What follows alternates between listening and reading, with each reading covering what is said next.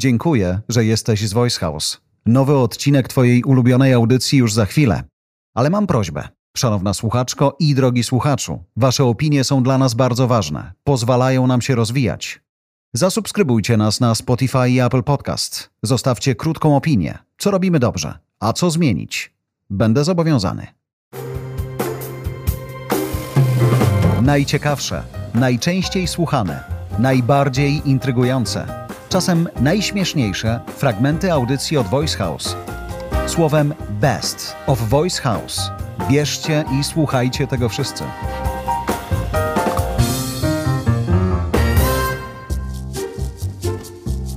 Ekonomicznie. Rafał Hirsch i Jarosław Kuźniar. Patrząc na to, że w hurcie jest drożej niż było, a na cenach na stacjach benzynowych jest tak samo, można dojść do wniosku, że stacje benzynowe trochę boją się podnosić te ceny, bo właściwie gdyby kierować się tylko ceną hurtową, to powinniśmy mieć już, no nie wiem, 6,20. Ale co, bo wicepremier od bezpieczeństwa im krzyknie na nich, czy co? Może wicepremier krzyknąć, ale myślę, że oni też, wiesz, generalnie konkurencja na rynku paliw jest niewielka. Natomiast mam wrażenie, że od czasu do czasu zdarzają się takie momenty, kiedy ta konkurencja faktycznie może działać. Jak masz pięć czy sześć sieci, ile nie mamy w Polsce sieci stacji, takich marek, z Orlen, Lotos, BP, no. Shell, tam no z pięć i mhm. jakieś tam lokalne Avia, jeszcze tak. mniejsze. No właśnie. I jak jest taka sytuacja, że e, dochodzimy do 6 zł i cały kraj huczy o tym, że zaraz będzie 6 zł, to wszyscy patrzą, gdzie będzie najpierw. I mam wrażenie, że ta sieć, która ostatnia zostanie poniżej 6 zł, wygrywa w tym momencie, bo ludzie zaczną mówić, to wszędzie jest 6 zł, a tutaj jednak nie, czyli oni Wstyd. wygrywają. W tym momencie może faktycznie działać konkurencja. Znaczy te, te sieci, które decydują się jako pierwsze podnieść jednak ceny powyżej 6 zł, ryzykują w tym przypadku, że mogą tracić klientów. Bo wiesz, czy tam jest 5, tu jest 5,25, tu jest 5,23, no to myślę, że nie wszyscy na to zwracają uwagę. Wiadomo, że jest w okolicach 5,20, nie? Ale jak jest to, to jest taka symboliczna granica, bardzo łatwo dostrzegalna i bardzo wyraźnie widać, kto ją przekroczył, a kto nie. I tutaj możesz, jedziesz tym miastem i widzisz, że tu jest 6,02, a tu jest 5,95. Albo 6,09. I to działa na ciebie bardziej, tak? Tak, chociaż no wiadomo, że i tak musimy się zatrzymać i zatankować, nie ma, nie ma odwrotu, ale Tak, tak, natomiast, strony... natomiast wydaje mi się, że to jest właśnie taka sytuacja, która może skłaniać ludzi do podejmowania takich decyzji, że jednak mm, widzę to 6,02 i sobie myślę, nie, to za drogo jest, no tam jest 5,95, bo tak, ta, to jest raptem 7 groszy na litrze, ale jednak to, że to jest taki okrągły, symboliczny poziom może mieć tutaj znaczenie i dlatego podejrzewam, że stacje benzynowe boją się podnosić i pewnie grają na czas, czekają. Możliwe nawet, że mają w tej chwili ujemne marże detaliczne i w ogóle na tym nie zarabiają. Natomiast, na paliwie na paliwie, natomiast y, czekają, licząc na to, że być może ta cena w hurcie z powrotem spadnie, tak jak było w 2012 roku. To nie trwało długo wtedy. Mhm. Chwilę później zaczął się spadek. I że się odkują później po prostu. No, no, jak ta cena zacznie spadać w hurcie, to oni dalej będą trzymać te swoje 5,99, a wtedy to już będzie znacznie wyższa no marża. No tak. I nikt nie będzie miał do nich pretensji, że nie obniżają ceny, bo ludzie cały czas będą mówić o tym. Ludzie z pewnym opóźnieniem reagują na to, co się dzieje na rynku. Nie każdy patrzy na bieżące ceny na, na rynku hurtowym. Czyli nie? zobacz, oni nas teraz kredytują, oni nam nie podnoszą tak, jakby mogli, żeby na tym zarabiać, czyli oni na tym w sumie na razie tracą, bo potem sobie odbiją albo dołożą do ceny hot doga, albo innego piwa. Ale no, Rafał... Patrz, patrząc na to, co się dzieje w hurcie i na to, co się dzieje na stacjach benzynowych, paradoksalnie możesz dojść do wniosku, że paliwo jest w tej chwili za tanie bo w hurcie podrożało bardziej. Chyba, że to się ale wydarzy z, z, opóźnieniem, ale to jest szokujące. Ale szokujące, co? ale jednocześnie jaki to byłby piękny tytuł odcinka. Orlen nas chroni. Bo zobacz, oni powinni mieć no, droższe detaliczny, paliwo. no bo z drugiej strony ta rafineria, ten hurt, to też jest Orlen. Przecież. No, z Maria tak nie ma dobrego wyjścia. Gdybyśmy się cofnęli w ogóle do tego wszystkiego, to dlaczego dzisiaj y, ta cena w hurcie jest taka droga? No właśnie, to no? jest ciekawsze. Skoro ropa jest tańsza, prawda? Ropa jest tańsza o 20%, a hurt jest droższy o 5% niż w 2012 roku. I to podejrzewam, że to jest bardziej skomplikowane, bo tutaj jest kilka kilka czynników, które mogą mieć na to wpływ. Po pierwsze, yy, koszt ropy naftowej to nie jest całość kosztów produkcji paliw. Jak robisz paliwa, to robisz je, oczywiście robisz je głównie z ropy, ale nie tylko z ropy. Są na przykład biokomponenty, które musisz dodawać. I musisz ich dzisiaj dodawać więcej niż w 2012 roku, bo tak mówią przepisy, i te biokomponenty drożeją. Czytałem, że nawet drożeją szybciej niż ropa. Więc ten koszt produkcji paliw rośnie szybciej. Poza tym, wiesz, generalnie, jak popatrzysz na przykład na taki Orlen, to on jest już dzisiaj trochę inną firmą niż w 2012 roku. No większą on inwest- zdecydowanie. On inwestował, połączył. on inwestował, no połączył się, to jest inna sprawa, natomiast y, przeprowadzał też inwestycje w samej rafinerii w Płocku. Te inwestycje się amortyzują teraz. To są setki milionów złotych. Ale zobacz, I generalnie poziom kosztów. Ja sprawdzałem, wiesz co, specjalnie od, odkle, od, y, odkurzyłem stare, bo Orlen jest na giełdzie, więc to wszystko cały czas jest w internecie. Otworzyłem sobie raport kwartalny z trzeciego kwartału 2012 roku, czyli wtedy, kiedy było 6 zł właśnie.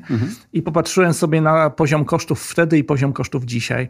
I ta amortyzacja dzisiaj jest o kilkadziesiąt procent wyższa niż wtedy, ale też koszty wynagrodzeń dla pracowników są zdecydowanie wyższe. No jednak średnia płaca w Polsce dzisiaj jest wyższa niż wtedy, tak? Niż 10 lat temu.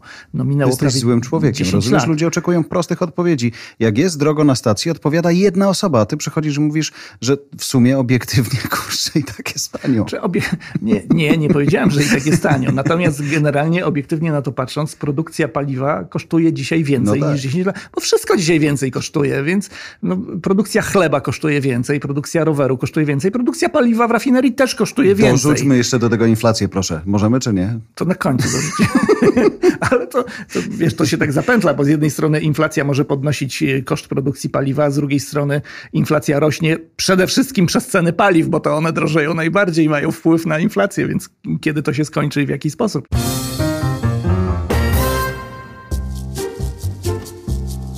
Technologicznie. Bartek Pucek i Jarosław Kuźniar. W momencie, w którym znajdujesz ten czas, czyli znajdujesz ten moment skupienia, to druga rzecz, którą musisz zrobić, to odpowiedzieć sobie na pytanie, co jest w takim razie teraz ważne do zrobienia. Nie? I bardzo często, szczególnie z perspektywy robienia list to do, i każdy ma tą listę to do, tak? Ja też mam swoją, mam, teraz pokazuję karteczkę swoją, na której jest napisane today i wypisuję sobie, jakie 3-4 rzeczy danego dnia chciałbym zrobić, więc prawie każdy ma tego typu e, listę. Natomiast praca nad tym zaczyna się dużo wcześniej, bo e, musisz mieć e, tą możliwość poświęcenia czasu przede wszystkim na myślenie. No bo w zasadzie to powinno być tak. 80% czasu powinien spędzać myśląc nad problemem, 20% czasu robiąc go, a najczęściej jest odwrotnie. Czyli 80% czasu robisz e, i z braku czasu 20% poświęcasz na myślenie o samym problemie. A powinno być Ale odwrotnie. to wejdę ci w słowo. Czy to wynika, ta, ta zmiana proporcji wynika z tego złego przygotowania sobie tego środowiska pracy w skupieniu wcześniej? Moim zdaniem tak. Moj, Moim zdaniem tak. Dlatego, że są pewne, e, po pierwsze, e, jest to powiedzenie, że nie da się przejrzeć w gotującej się wodzie. Tak? Czyli jeżeli tam się zbyt dużo dzieje w środku, w twojej głowie myślisz, są różne tematy, problemy, z którymi się mierzysz i tak dalej, dopóki nie masz tej jasności, e, nad czym chcesz pracować, dlaczego chcesz pracować w tym kierunku, jako organizacja, jako lider w organizacji, ale też w życiu osobistym, to bardzo ciężko jest e, spojrzeć na to, bo jest cały czas dużo rzeczy do zrobienia. Tak? I to jest i w życiu prywatnym, jest dużo rzeczy zawsze do zrobienia, w szczególności w firmach niekończąca się ilość priorytetów i rzeczy do zrobienia. Zawsze jest coś. Ale tak naprawdę nie wszystkie rzeczy mają tą samą wagę. I umiejętność przypisania wagi do rzeczy to jest jeden temat. Drugi temat to jest w jaki sposób, jeżeli już potrafimy sobie odpowiedzieć na to. Dla mnie dzisiaj, dzisiaj, czy w tym tygodniu, czy w tym miesiącu, czy w tym roku ważne jest to i to i to.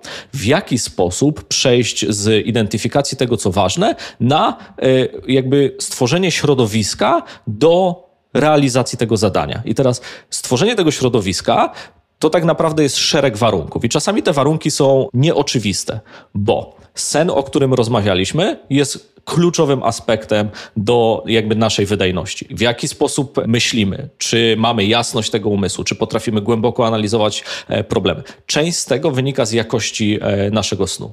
Część z tych warunków zewnętrznych wynika z otoczenia. Są osoby, które potrafią pracować w zgiełku. Są osoby, które absolutnie nie potrafią pracować w zgiełku. Ja jestem tą osobą, która ma swoje słuchawki wygłuszające i nawet jeżeli nikogo nie ma wokół, jestem w słuchawkach wygłuszających, ponieważ albo tam jest jakiś white noise, który stymuluje skupienie się, albo siedzę w absolutnej ciszy. Witaj Ale nawet jeśli siedzę w absolutnej ciszy, siedzę w słuchawkach wygłuszających, ponieważ to pozwala mi e, lepiej się e, skupić. To jest to otoczenie zewnętrzne. Kolejna rzecz to jest ta, ten aspekt biologiczny, czyli nie tylko to, czy jesteśmy wyspani, ale też kawa.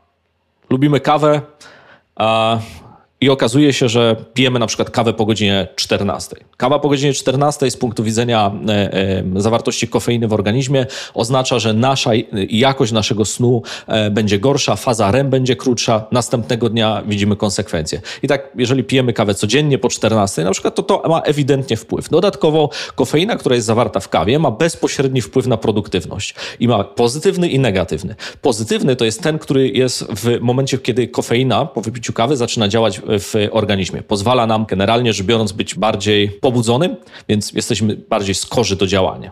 Ale w momencie, w którym kofeina zaczyna się jakby wypłukiwać z organizmu, to mamy do czynienia z tym tak zwanym dołkiem. Tak? E, I wtedy mamy spadek energii, e, spadek nastroju. E, dlatego nie powinno na przykład się próbować skupić w momencie, kiedy jest się, nie wiem, kilka ładnych godzin po kawie, kiedy ona przestaje działać, ponieważ to nie będzie miało dużej wartości i, e, i sensu z punktu widzenia produktywności.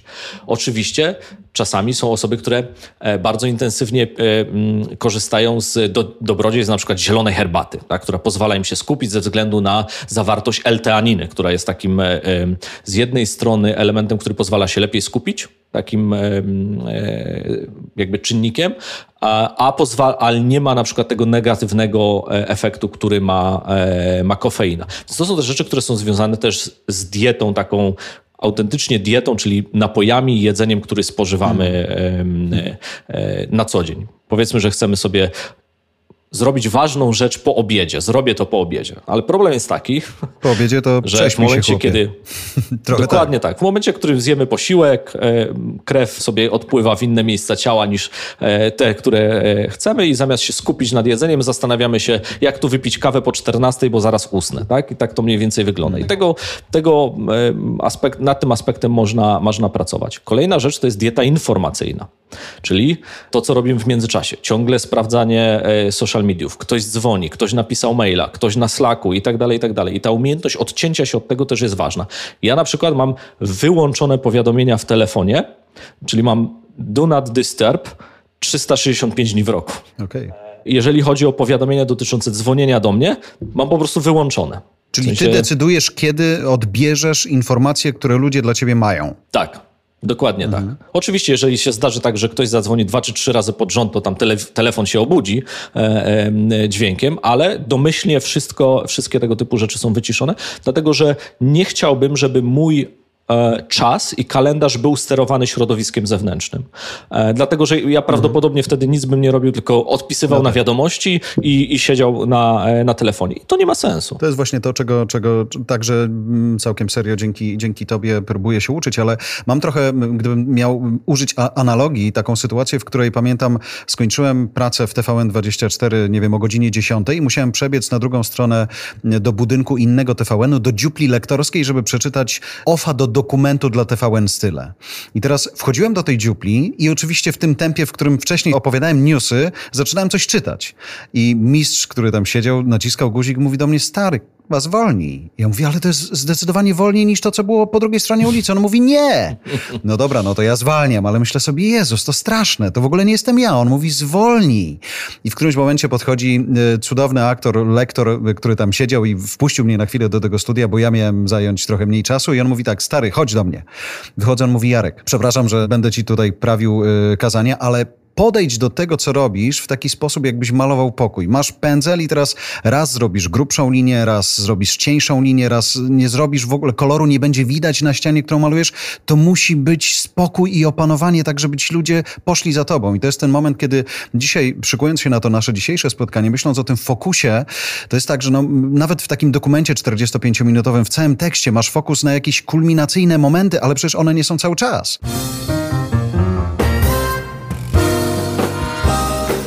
Dziękuję za Twoją uwagę. Oceń te nasze rozmowy.